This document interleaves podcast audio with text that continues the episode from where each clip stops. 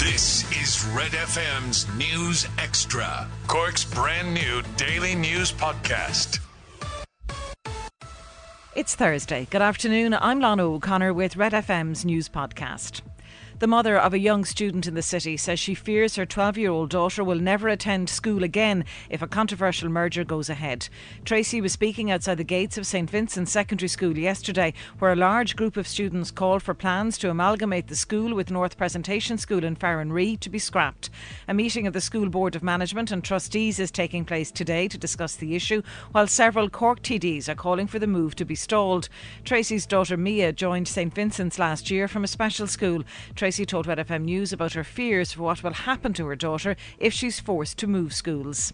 When you go into a secondary school for any young girl, there's a settling in period, and obviously somebody on the autism spectrum, it's huge. It's not something you would take lightly. The adjustment is huge. Amalgamation is a scary word for Mia. I think, and I do feel in my heart and soul, if it happens, there will be no more schooling for Mia. As a young child, she had school refusal. She did not go to school for a number of weeks and months, and it was very hard to get her back into the educational system. And I have a fear in my tummy that that will be the same again. There will be no more school.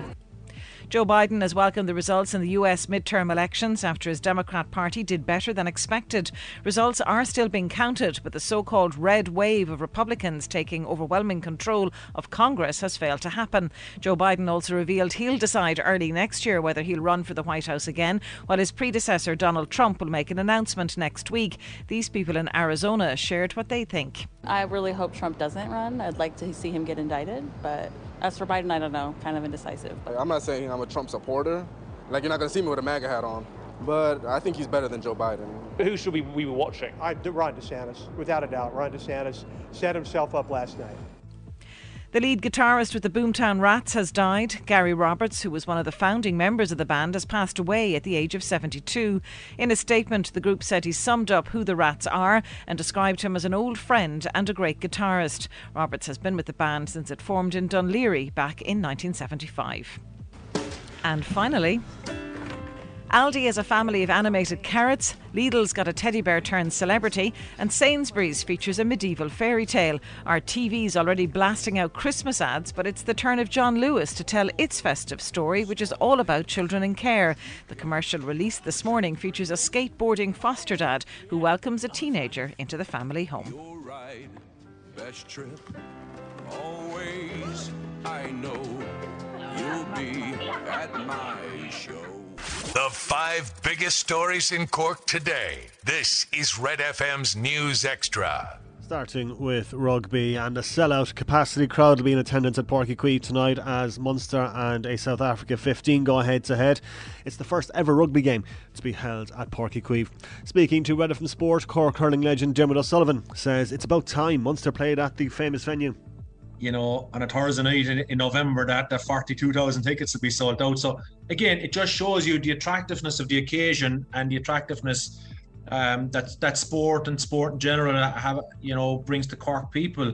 You know, for too long, as I said, we've been kind of going up the road to Thomond and places like these to look at these games. So it's absolutely wonderful to actually only travel 15-20 minutes up the road to watch it. So yeah, it'll be interesting. Kick-off tonight is at 7:30. The Reds will be captained by Jack O'Donoghue. There's first starts for recent signings Antoine Frisch and Kieran McDonald, while former Munster lock Jason Jenkins will start in the second row for the visitors. 7:30 kick-off tonight in Páirc Uí. We have a big preview podcast available on redfm.ie.